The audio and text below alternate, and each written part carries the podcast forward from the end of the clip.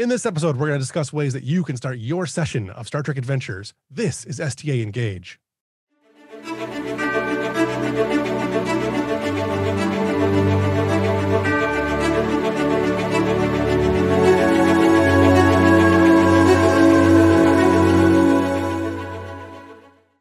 Welcome to the show. I'm your host, as always, Dr. RPG Jeff Harvey. In the last episode, we talked with Jim Johnson about Klingons. Uh, it was a great episode. And if you want to learn more about running Klingon game, uh, creating Klingon characters, or just breathing a little life into the Klingons that you use in your campaign, check that episode out. A lot of fun we had on that one. Uh, in this episode, though, we are going to talk about ways that you can help start your sessions, uh, jumpstart the role play of your of your characters, of your players, role playing motors, and uh, all of that fun stuff about creating and starting out your sessions. anyway, uh, before we do all of that, uh, please welcome once again my illustrious co-host, the luminous Michael Dismuke. It's it's only because I exfoliate. Dove moisturizer. exactly. You'd be surprised.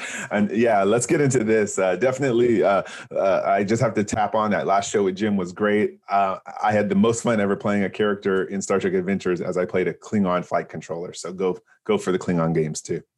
Nice. The goal of the show is to help fans of Star Trek and of role playing better engage with the Star Trek franchise, the Star Trek role playing adventures game, and the community at large.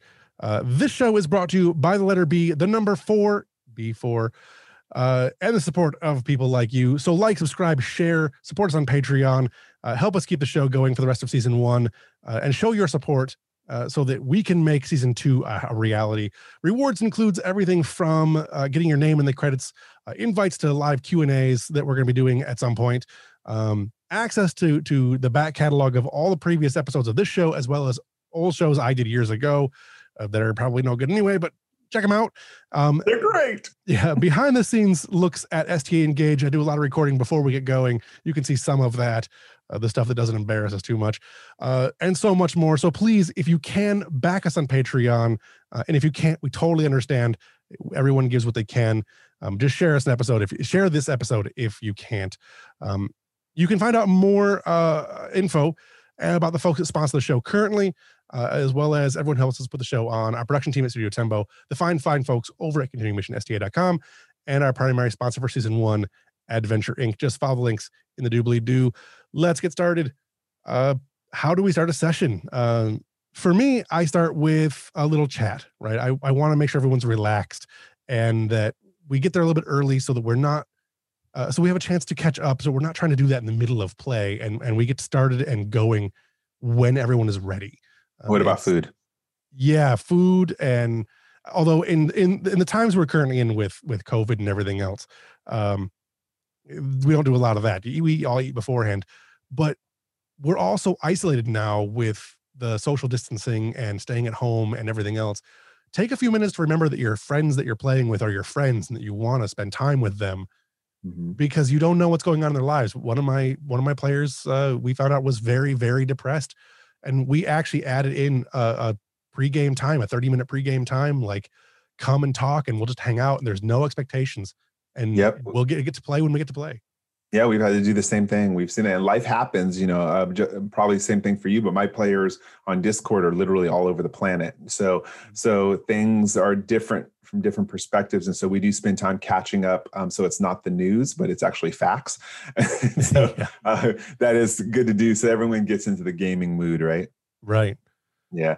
Um, what we do too is we do a recap. So we go around the table. I encourage people to go around the table. Um, we do something called mission logs, where usually they've already written a mission log from the last mission. So that helps but at the same time, I also want them to kind of restructure the universe they're in. So we talked about world building last time, and each episode changes their world a little bit. It could be new technologies, something they discovered, a loss of a crew member. So I actually spend a little downtime with them, talk each one what's your perspective who have you been hanging out with what have you been doing and that's a recap of since the last episode um, and that's a great way to adapt the story because sometimes the players are seeing things that you're not seeing and vice versa their perspective on things may be different. So you really want to have everyone cohes- cohesive. It creates a better story. um, even better than the one you may have originally planned as a game master. And um, you want to try to make sure everyone at the table has some input on the recap too. Don't let the players designate a single note taker who shares the world from only their point of view. Everyone needs to chime in. Um, I also asked them some questions, maybe prompting them like, does anyone have anything else, or is that it? So kind of get them all drained, and that gets them revved up for the next um, adventure. It could be it's a simple question, but it works. And during the cap, uh, recap, I let them make jokes. They probably have something to say about some of the characters they met last time, maybe some of the goofs and complications from the previous game. That loosens everybody up. They get to tell the story their way, and you know gets all the silly done at the beginning so that then you can get into the serious star trek universe right. I think it's important when we're doing when you're doing the recap too for the gm not to throw too much information out there. Uh, you want to know more what the players saw not what you tried to show them right? Mm-hmm. i think that's i think that's a very important aspect about uh, the the the recaps. Yeah in fact if they all had a perspective on something i make that the reality oftentimes. Shh, don't tell them that. I change the story for them I, have done that many uh, often. Like there's a lot of times when a player will have a better idea of what's coming next than what anything you ever wrote. So yeah, um, could this be indicative of this? It's like, uh yeah, that's exactly what I was planning. Totally could. Yeah. Let me change just one little thing over here. Yeah, no, it's and it's worth it. Uh, players are great storytellers, and uh, you're only one person. It's hard to write for everybody. So sure. Um, speaking of writing, Mm-hmm. Right. Speaking of writing, I think you should always try to write a cold open scene. I do this a lot of times. We do the cold open for the show, obviously. Um, but I do a cold open for almost every game I run, um, including non Star Trek games. It just fits really well with Star Trek because it's a TV show style. Um, and this is basically the bit of the show that happens before the opening credits. So that uh, that bit that's a little teaser, like um, I think I have some examples as I go on, but one of the ones I can think of is the Enterprise blowing up a bunch of times, right? It's that episode where, you know, it's all hands abandoned ship and repeat all hands abandoned, and then boom, the ship is gone. Um, that's a really good, uh, a really good cold open, and it gets the players really thinking about what's going to happen. Um, but you can also do, uh, you can use as a teaser for just a little bit of RP that gets things started. You can you can drop a minor cliffhanger. Uh, you can have an admiral give a, a quick briefing to the captain. Um, the, the sky's really the limit. You can do anything you want in this short scene, um, but you want to keep it short, right? It's one to two pages at the most if you were writing it out, um, which is about one to two minutes of actual screen time if you're thinking about how you're filming. But um, the the scene might be a little railroady for some players, but that's okay because you're just setting up a tone here and narrowing the scope to keeping it on rails is a really good way to to set up that tone. Um, yeah, I think what you're t- oh, go ahead. Go eh, go ahead. no, I was going to say, and and with that said, too, I know on uh, continuing missions, if you search teasers, there's actually some suggested show openers, and what they are, it's basically just one or two dice rolls, something maybe humorous, maybe someone had a, a worm extracted from their gut as the show opening, so it creates a little conversation, and then it would go into, of course, we know the the, sh- the season credits, the opening credits for a TV show. Right. Yeah. And like I said, you could, there's a lot of things you can do to set your tone up right here. Like, again, you can have the all hand abandoned ship thing. We all know that one. It could be as simple as the doctor going around and feeding his captive specimens in, in the sick bay and a Klingon trying to, trying to drink prune juice for the first time before a giant portal opens up next to him. Um, Dax's mysterious lover showing up, Sisko being in the 1950s. There's a lot of great openings that are memorable that will hook your players so there you go. Yeah, I think right after that hook too, it's important not to just jump into Act One because this is really what we consider prologue, right?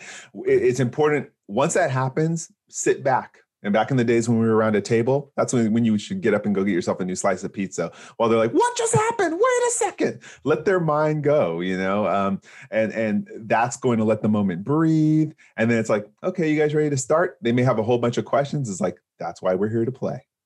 Right. Yeah, I also think that when you come back, you should do a captain's log. Right, it's a great and an iconic way of opening your story. It's in almost every series of Star Trek. Although I've noticed rewatching Enterprise or actually watching Enterprise for the first time through, um, they don't do a lot of them in Enterprise, but almost everything else they do the captain's log a little bit. They even start lower decks with a captain's log the first time. Well, I noticed Next Generation oftentimes opened up even the first scene pre yeah. opening credits with it, whereas Voyager did what you're talking about after the credits came back. Right. Yeah. Next gen did a lot of after the credits, and they did a bunch before the credits too. So it's a good way to you can use it in either instance. It's as long as you're setting up the tone with it. Mm-hmm. Um, give the give whatever you've written to your captain, or you know, you don't want to tell your captain what's going on, but you want to make sure that your captain is the one giving the the the opening. Um, in all cases, I think. Well, in every case, the, the captain would be doing it. I mean, there's definitely points when you'd have your doctor giving the report, or uh, mm-hmm. chief science officer, or something like that giving the report. You could even have an ensign hiding in a closet giving the report. I always liked it when the oh, that's a good lower decks reference. Um, I and I was just thinking that the the recent discovery also the medical officer did give a two minute you know opening log, but I always liked it when you you have you have uh, LaForge sitting in a shuttlecraft, a Type Nine by himself, and he's on his way back from an opera or conference or something. That's something right too. Mm-hmm. It's actually you can use it as a as a whole plot device too. There's the Worf going through uh, when he had the the trophy that he wins. That was great. Um, that's a good one. To, that's a good way to do it. And again, they'll let the player rewrite it so that it's in their voice. You can create it as the GM. In fact, you should create it as the GM, but you should let the player rewrite it so that they can do it in their voice. Um, this log can be a good contrast to the cold open too. Uh, it lets players settle back into things. Uh, remember that distracted players are disruptive players and uh, use the hangout time, the cold open, and the captain's log to make sure everything settles down uh, in stages. You're kind of bringing it down as you're getting closer to ready playing the game, so that everyone's really invested. Hear, yeah, can we hear that one more time? You said distracted players are disruptive players. I love that. I'm remembering that. Never heard yep. that before.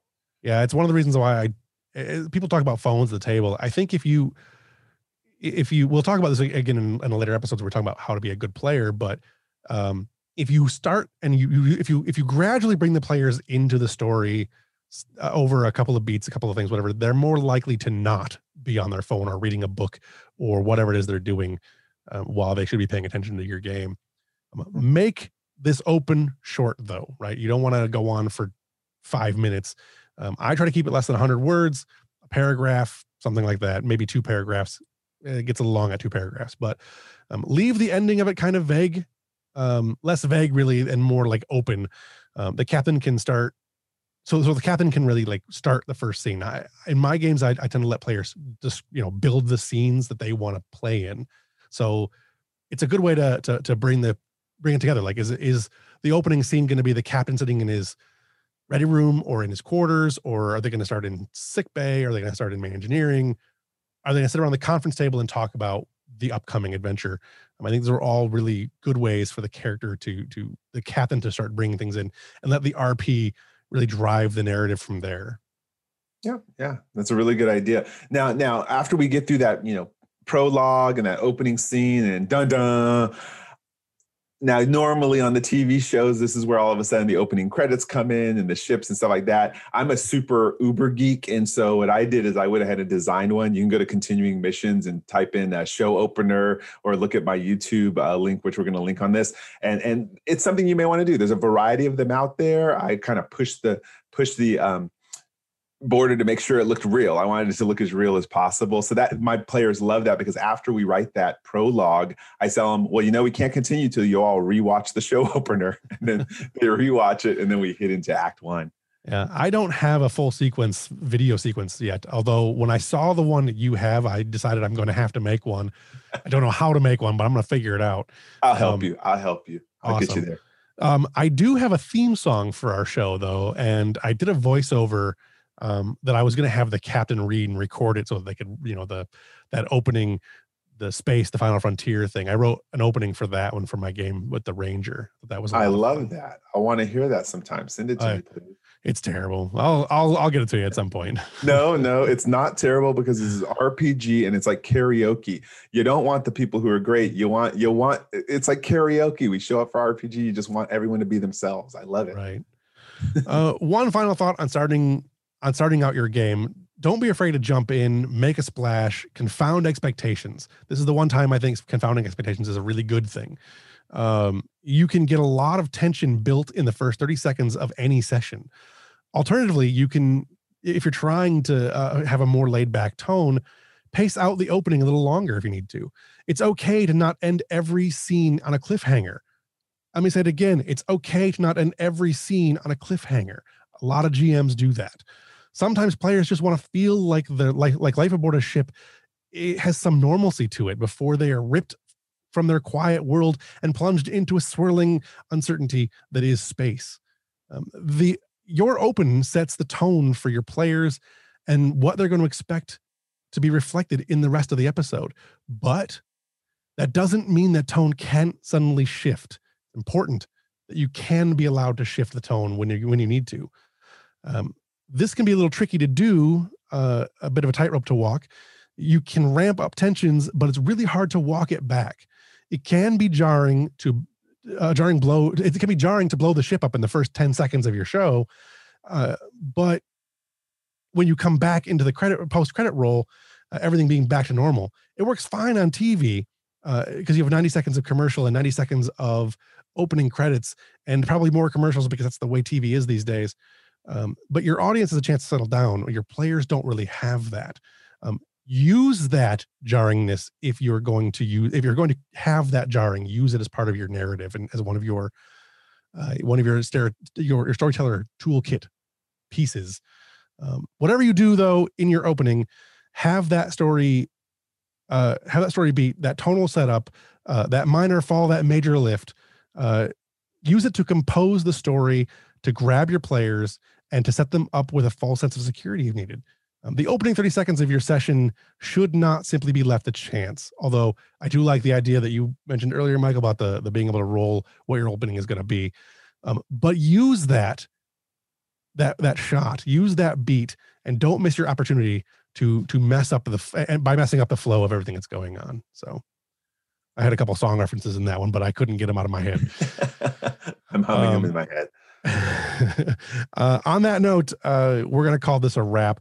Next time, we're going to talk more about uh, how to end games. And this is one of the things that for me is very, very important. Um, your wrap up questions, you're wrapping up your session and getting players to think about their characters between sessions. It's, uh, it's not as hard as you might think. So tune in next time for lessons part two or, well, what do you know? Uh, until then, if you like what you hear and you want to help the show out, share this episode with one other person who might enjoy what they're what we're doing here. Anybody. Uh, I am your host, Dr. RPG Jeff Harvey, on behalf of myself, my co-host Michael Dismuke, and everybody that works behind the scenes here. Uh, live long and prosper.